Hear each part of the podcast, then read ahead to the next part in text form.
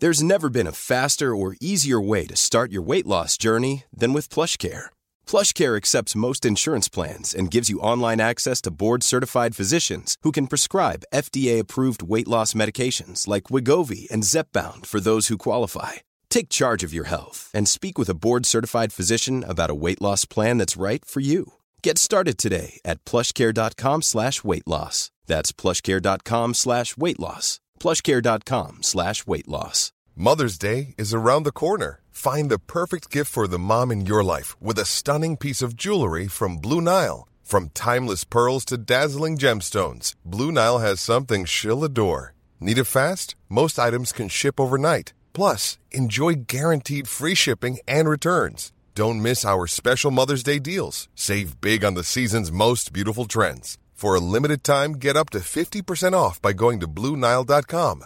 That's BlueNile.com. Quality sleep is essential. That's why the Sleep Number Smart Bed is designed for your ever evolving sleep needs. Need a bed that's firmer or softer on either side? Helps you sleep at a comfortable temperature? Sleep Number Smart Beds let you individualize your comfort so you sleep better together. JD Power ranks Sleep Number number 1 in customer satisfaction with mattresses purchased in-store. And now, save 50% on the Sleep Number limited edition Smart Bed for a limited time. For JD Power 2023 award information, visit jdpower.com/awards. Only at a Sleep Number store or sleepnumber.com. Hey, I'm Ryan Reynolds. At Mint Mobile, we like to do the opposite of what Big Wireless does. They charge you a lot, we charge you a little. So naturally, when they announced they'd be raising their prices due to inflation, we decided to deflate our prices due to not hating you. That's right. We're cutting the price of Mint Unlimited from $30 a month to just $15 a month. Give it a try at mintmobile.com slash switch. $45 upfront for three months plus taxes and fees. Promo rate for new customers for limited time. Unlimited more than 40 gigabytes per month. Slows. Full terms at mintmobile.com.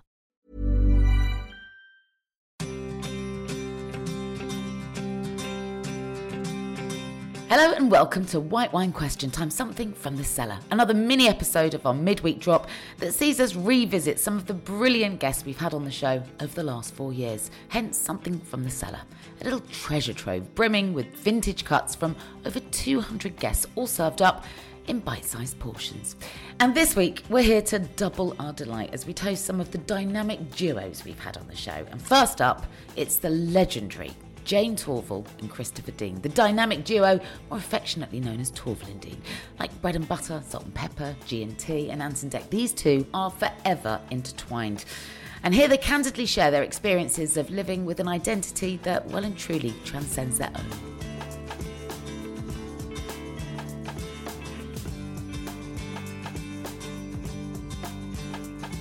I mean, we knew each other from the ages of nine and ten, and you know we're getting up there now, and so the majority of our It's been life, 20 years, right, Chris? Yeah. yeah, something like that. That that's Jane's stock answer. Yeah, about twenty years. Yeah. Um, I think we've always identified ourselves as Torvill and Dean and Jane and Chris um, as our.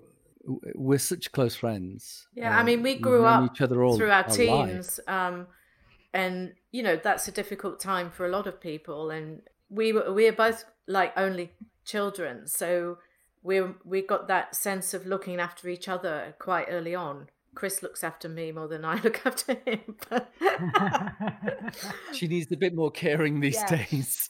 Come on, dear, this way. um, but Oh, if only he was closer, you could punch him down. yeah, I would. And she would. Yeah, I would. Um, but yes, we just, you know, we've had this extraordinary bond in that we both had the passion for the skating and the competition. Um, but at the same time, we always looked out for each other as as brother and sister, if you like. Um, but it's kind of more than that because what we've achieved together is is very special to both of us. The only parallels I can draw would be conversations I've had over the years with Anton and Dec, who had a very similar um, route with their friendship. They met at not at a dissimilar age to you two. They are known as one. Of course, they're individuals, as are you both.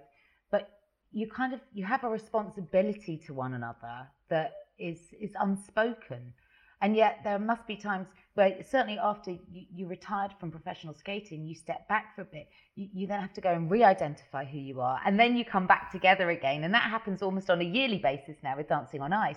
Like, how do you do that? How do you slide in and out of those different hats that you wear? Um, it's easy. I don't think it. yeah. yeah. I'm going to say it doesn't feel that hard mm. because um, it's it's and also in what we've done, skating, choreography, physical movement, there is that sort of connection through physicality as well as m- mentally as well. Mm. And so I think, you know, from a, a work point of view, we know how each other moves. We have a, a, dialogue that we can speak to each other very quickly and get right back to where we were. I mean, obviously, things might happen in that you know period of time that we're away, but we we talk to each other, you know, almost every day or every other mm. day. Um, we, we we don't have a disconnect whereby, oh, what have you been doing for the last four or five months? Um, it's not that. I know what Jane was doing yesterday. You know. Um, That's an so, extraordinary friendship, isn't it? It was um, funny. Uh, there was a funny moment. I don't know whether it was not this year or maybe it was this year. Chris had come over for a few days, like in the summer, and that eve it was mainly we were meeting with the stylist and going through outfits ready for the upcoming Dancing on Ice. And I and Chris had arrived maybe a couple of days before, but I hadn't actually physically seen him. So I walk into this room and it, we knew that we were going straight from this uh, meeting to have dinner with our producers. So I walked in, and because of I'd had to walk a- away, I got these flat shoes on. I had a dress on, but flat shoes that didn't really go with the dress. So I walk into this room, and the first thing Chris does goes, and then he looks straight looks at your feet. Yeah, and he said, I said, hi. I said, don't worry, I'm not wearing those tonight. Because I knew exactly what he was thinking. Do you remember? There's a, an unspoken yeah, dialogue. I said, that, I've got um... other shoes in my bag. Don't worry. it's, it's, it's I, I, mean, I don't know if you can, I don't know if you can appreciate how extraordinary a connection and a friendship and a, a relationship you two have compared to most folk, I guess. I don't. I guess you, you know. don't because you're in it, and it's what you mm. we've always been used to, really. Do you not think that there is a, a, point at which a lot of married couples could learn from you two? Oh, absolutely. Uh, were, we always say that the reason we've um, been together so long and been such good friends is because we're not married. it's much better that way. Yeah. Uh, uh, you know how married couples say, don't take an argument to bed? Well, we don't take an argument off the ice. If we have a dispute, we resolve it and we always leave the ice, you know, friends. We don't really argue that much anymore, anyway. But when we used to, no. we used to say, we we said early on, like you know, whilst we're arguing, because you do have moments where you disagree with things, um, and it's usually a technical thing to do with a step or something. Um, but we decided early on, like whilst we're arguing, our competitors are practicing, so stop arguing. Get on with it. See, that's just that's a really intelligent workaround to any dispute. And you're right. That, that, that's that's. I mean, seriously, you should think about relationship counselling, like offering it for other people. there you go. Maybe that'll be it. Now get ready for another pairing who've ruled the podcast charts for years now with Off Menu. Yes, it's Ed Gamble and James Acaster, who I hooked up with in lockdown for some much needed laughs. As part of an unforgettable conversation, we uh, shared some tales of their near brushes with career suicide, it's brilliant.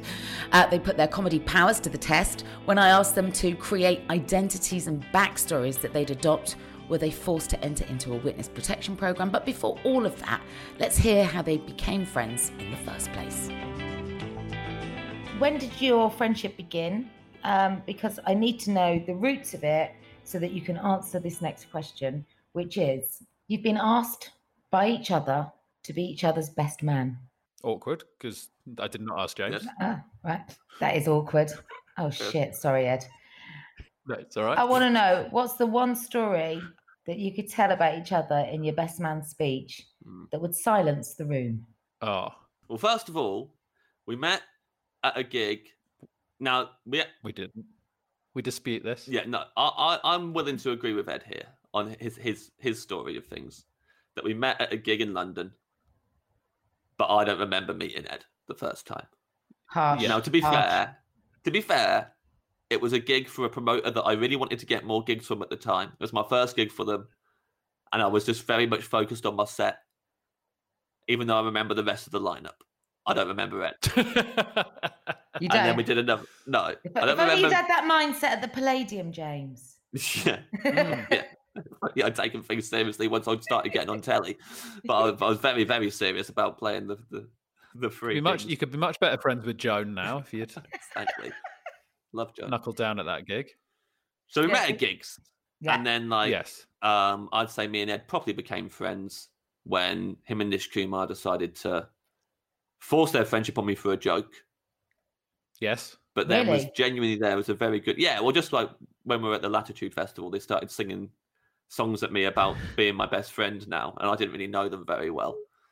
And they were just following me around saying that they were my best friends. And I thought, well, I guess this is kind of funny. How Were you on Put up with it. hallucinogenics at this point, Ed, or was there a reason? for it? No, no, it's just it's really funny to be really friendly to someone when they're not necessarily friendly. like you're you've not earned that yeah. That ti you're not spent enough time with them to be like oh we're really good friends if you just say we're really good friends and see if it works and it did Yeah. Well, they did it for long enough. It wasn't just that one weekend at Latitude. They kept doing it every time I saw them. oh yeah we we ran a new material gig called best friends club Yes. uh, which the premise of which was me and Nish wanted to be friends with James and he wasn't bothered uh, although it he took it too far in that he never turned up to any of the Yeah. gigs I kept So on you- getting so other gigs and not doing them. So you just love bombed him, and it, it literally left him love cold. bombed exactly Right. Yeah. yes yeah yeah yeah yeah Well, there just came a point in my life where, like, I was living with my girlfriend at the time. We broke up. I had to move out the flat. I didn't have anywhere to live, and the only where only people I could think to call were the two people who pretended to be my, be my, be my friends for a while. No, well, I guess my actual best friends are the two people who, for a laugh, have Yeah. said that they are. I think you've, So I think you've our just so- found a year bed. that was worse than 2020, right there. yeah, living on our sofa bed for a month wasn't uh, probably wasn't the highlight of the year. No, Uh, that's quite nice. but uh, yeah, actually, it was pretty fun. Yeah, it's better for me than the months that had preceded it. To be fair, yeah. living in a flat with someone who hated me, uh, it was quite nice to be with Ed, Ed and Nish. So they, they love bombed you into submission eventually. The friendship was underpinned by that. And now let's fast forward to your imaginary weddings, your nuptials. And it's time for the best man's speech. And I want one of those, I want one of those anecdotes that's proper tumbleweed where almost the mother of the bride starts to cry. It's so bad. oh, okay. Well, I've got a few. Um, Also, I want to point No, out we- we- Ed's wedding was scheduled for during the pandemic.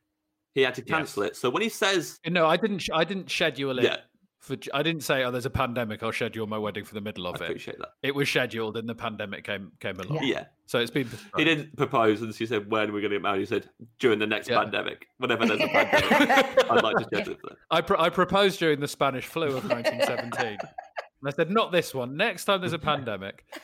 Um, yeah, so it has been postponed, and James was not, to be fair, not the best For man, that one. but a groom, a groomsman. Well, yes, for that that one. be But, a it- agreement, but but there's still time for you to change your mind here. There- There's another wedding yeah, in the you can future, pull it back. so I could You still can be pull it best man. back. Who is your best man, Yeah. Ed? Nish Kumar. Um, James, that's got to hurt. Yeah, I You've mean, been you, you- totally you- surpassed. you got to think that at one point I, I was at least on the short list, and there was like a I was an I was a name on a pad. I was somewhere. Yeah. I'm also I managed to negotiate myself another job on the day, didn't I? That I suggested. oh, oh, James is going to announce the cake. Yes. He's going to say what all the different flavors of the cake are. Yeah. Okay. I, I, Because he loves I pudding. negotiated myself that. I said, please, can you let me announce the cake and talk everyone through? And then he's going to do tier, five yeah. minutes on squash. Yeah.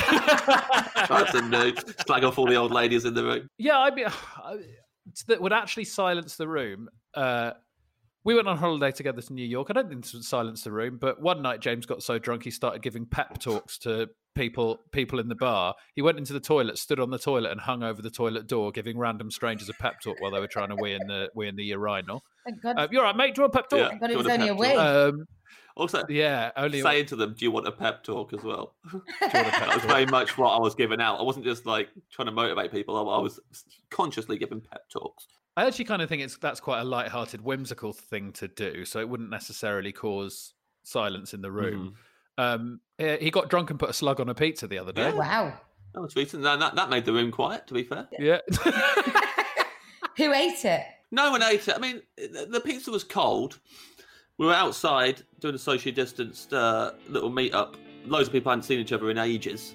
And there was a slug behind me on the floor. And someone said, oh, I I think that slug feels a bit left out. And then, just in, so then I instantly, without thinking about it, picked up the slug and put it on the pizza. And uh, I thought, Now I- no one liked it. I maintain if I did that in a best man speech, it would be silence in the room. Yeah.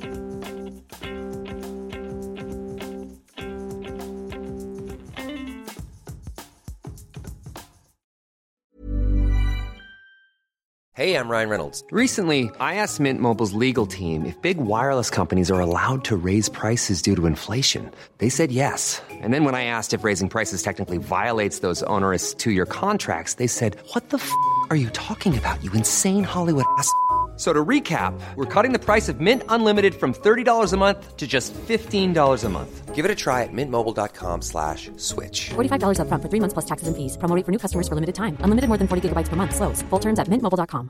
Quality sleep is essential. That's why the Sleep Number Smart Bed is designed for your ever evolving sleep needs. Need a bed that's firmer or softer on either side? Helps you sleep at a comfortable temperature? Sleep Number Smart Beds let you individualize your comfort so you sleep better together. JD Power ranks Sleep Number number 1 in customer satisfaction with mattresses purchased in-store. And now, save 50% on the Sleep Number limited edition Smart Bed for a limited time. For JD Power 2023 award information, visit jdpower.com/awards. Only at a Sleep Number store or sleepnumber.com. When you're ready to pop the question, the last thing you want to do is second guess the ring. At Bluenile.com, you can design a one of a kind ring with the ease and convenience of shopping online. Choose your diamond and setting. When you find the one, you'll get it delivered right to your door. Go to Bluenile.com and use promo code LISTEN to get $50 off your purchase of $500 or more.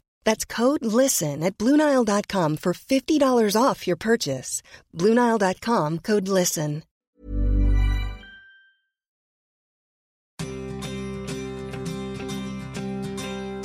Last but certainly not least, we have classical superstars Michael Ball and Alfie Boe.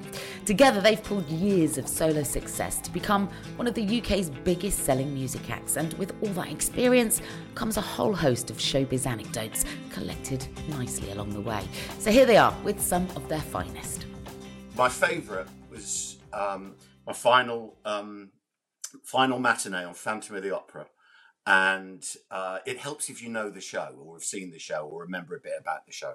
I was playing Raoul, and traditionally, the final matinee is where you play tricks on people. Oh yeah. So, for example, the lady playing Carlotta is in an opera scene, and they put a ring on one finger and a ring on the other, and then I put cheese wire between. so she's like, and then she's literally stuck like that. Came out of the lair for the final scene, and I've got a rip down the arm with Raoul for Christine Forever, and I'd arranged for the very final moment for as the boat goes across in the background with me and Christine to have a big old false hairy chest, a great big medallion, and a cornetto in my hand. To, and all I've got to do is, is sing, say the word, and I will follow you. What I didn't know is the girl playing Christine swapped places with the other, with the alternate. And I looked down and I saw them in, and all I could see was the back. I could hear the voice, but the voice wasn't coming from the actress. And I looked down and it was someone with, I don't know who they were trying to do an impression of, but they had the blackest eyeliner and the biggest false eyelashes, buck teeth, a little moustache, and a little bit of a hairy chest. And I turned around with a dripping cornetto in my hand to hand it over, which I did. And I was laughing so much, all I could come out with was, "Hey, the word, not for you." And they came back and they went, You could tell it was your last day. And I went, Oh no, was it bad? They went, The emotion in that last scene. Oh, style it out. Style it out. Yeah, what about you, Elf? oh my goodness, Christmas stories. Um, this is, I mean, not anything to do with the business at all, but I come from a large family. I've got like five sisters and three brothers. And one Christmas, um, my dad had been, had spent like the few months prior to Christmas making this batch of, of wine. But he was doing like, he, he did his home brew. He, it was a hobby of his to make wine, make beer, that sort of thing. He made this parsnip wine. So like a, like a moonshine, yeah, like a yeah. moonshine. So, Is that what they call it? Yeah, and, and so it was in the these uh, what they call demijohns, uh, the, the where the, the alcohol is trying to cipher down or is trying to lower the alcohol content a little bit. But Christmas Day arrived, and there was this brew still in the demijohns, ready to you know ciphering and everything. And all the guys, all the lads, decided to go to the pub for a beer. And my mother was cooking Christmas dinner with all this, all my sisters, and saying, I, I can't stand this. So the, the, the fellas can just clear off to the pub and leave us to do this to, to, to do this Christmas dinner on our own. They said, right, so open that wine. Let's get let's get some glasses out. Let's open the wine. But they started drinking like thirty percent proof alcohol, you know, in like wine glasses, thinking like it was just regular twelve percent wine or whatever. So we came back to this smoke coming out of the kitchen window, laughter, music going Oh. like crazy around the house. My mother, my sisters rolling around on the kitchen floor, fire coming out of the oven. The turkey was burned. Everything was like. It's totally smashed. But it was one of the best Christmases we ever had.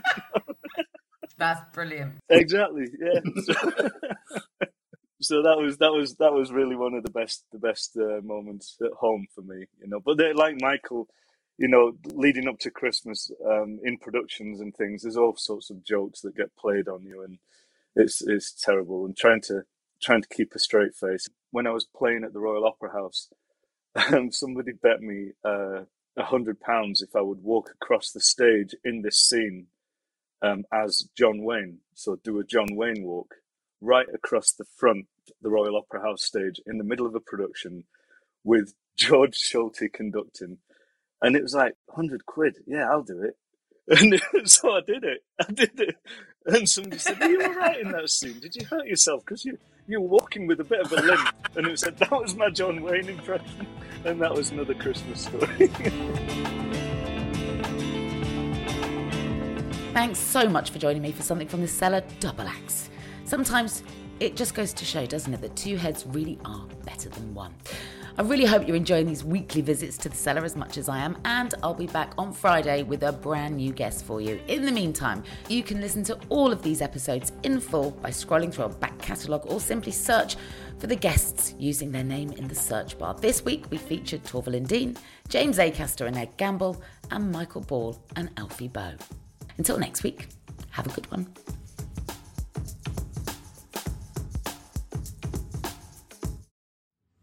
White Wine Question Time is a stack production and part of the ACAST Creator Network.